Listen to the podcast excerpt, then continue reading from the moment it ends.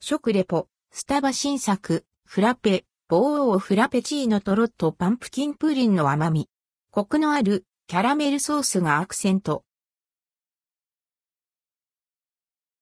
スタバ新作フラペチーノ、棒王フラペチーノ。スターバックスコーヒーで、スターバックスハロウィンピーク、A ブー、いないいないバーが、テーマのハロウィン商品、新作フラペチーノ、棒王フラペチーノが販売されています。10月11日から10月31日の期間限定。ハロウィンのいたずらで真っ黒に覆われてしまったインパクト抜群なフラッペチーノ。 Booooo フラッペチーノ。 Booooo フラッペチーノは真っ黒に覆われた怪しげな見た目からは全く想像がつかない秋の味覚 ldquo、パンプキンプリン rdquo の味わいを存分に楽しめるフラッペチーノ。カップの内側をぐるっと真っ黒に覆うソースはビターなキャラメルソース。カップの底に潜んだ弾力感のあるパンプキンプリンがそっと隠されています。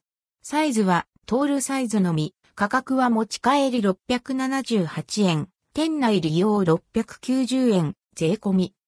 パンプキン風味のフラペチーノには、ブラックパンプキンパウダー、竹炭などを、使用をブレンドし、グレーがかった色味に。カップの底には、鮮やかなオレンジ色のパンプキンプリンが隠れています。黒オレンジのカラーリングが、インパクト大。ハロウィンに、ぴったりな、ユニークな見た目です。吸い上げると、最初に飛び込んでくるのは、パンプキンプリン。 and ldquo プル、 and rdquo よりは、 and ldquo トロ、 and rdquo に近い、滑らかな口当たりで、かぼちゃの甘みが口いっぱいに広がります。そこへ、ベース部分が加わることで、キャラメルのコクがプラス。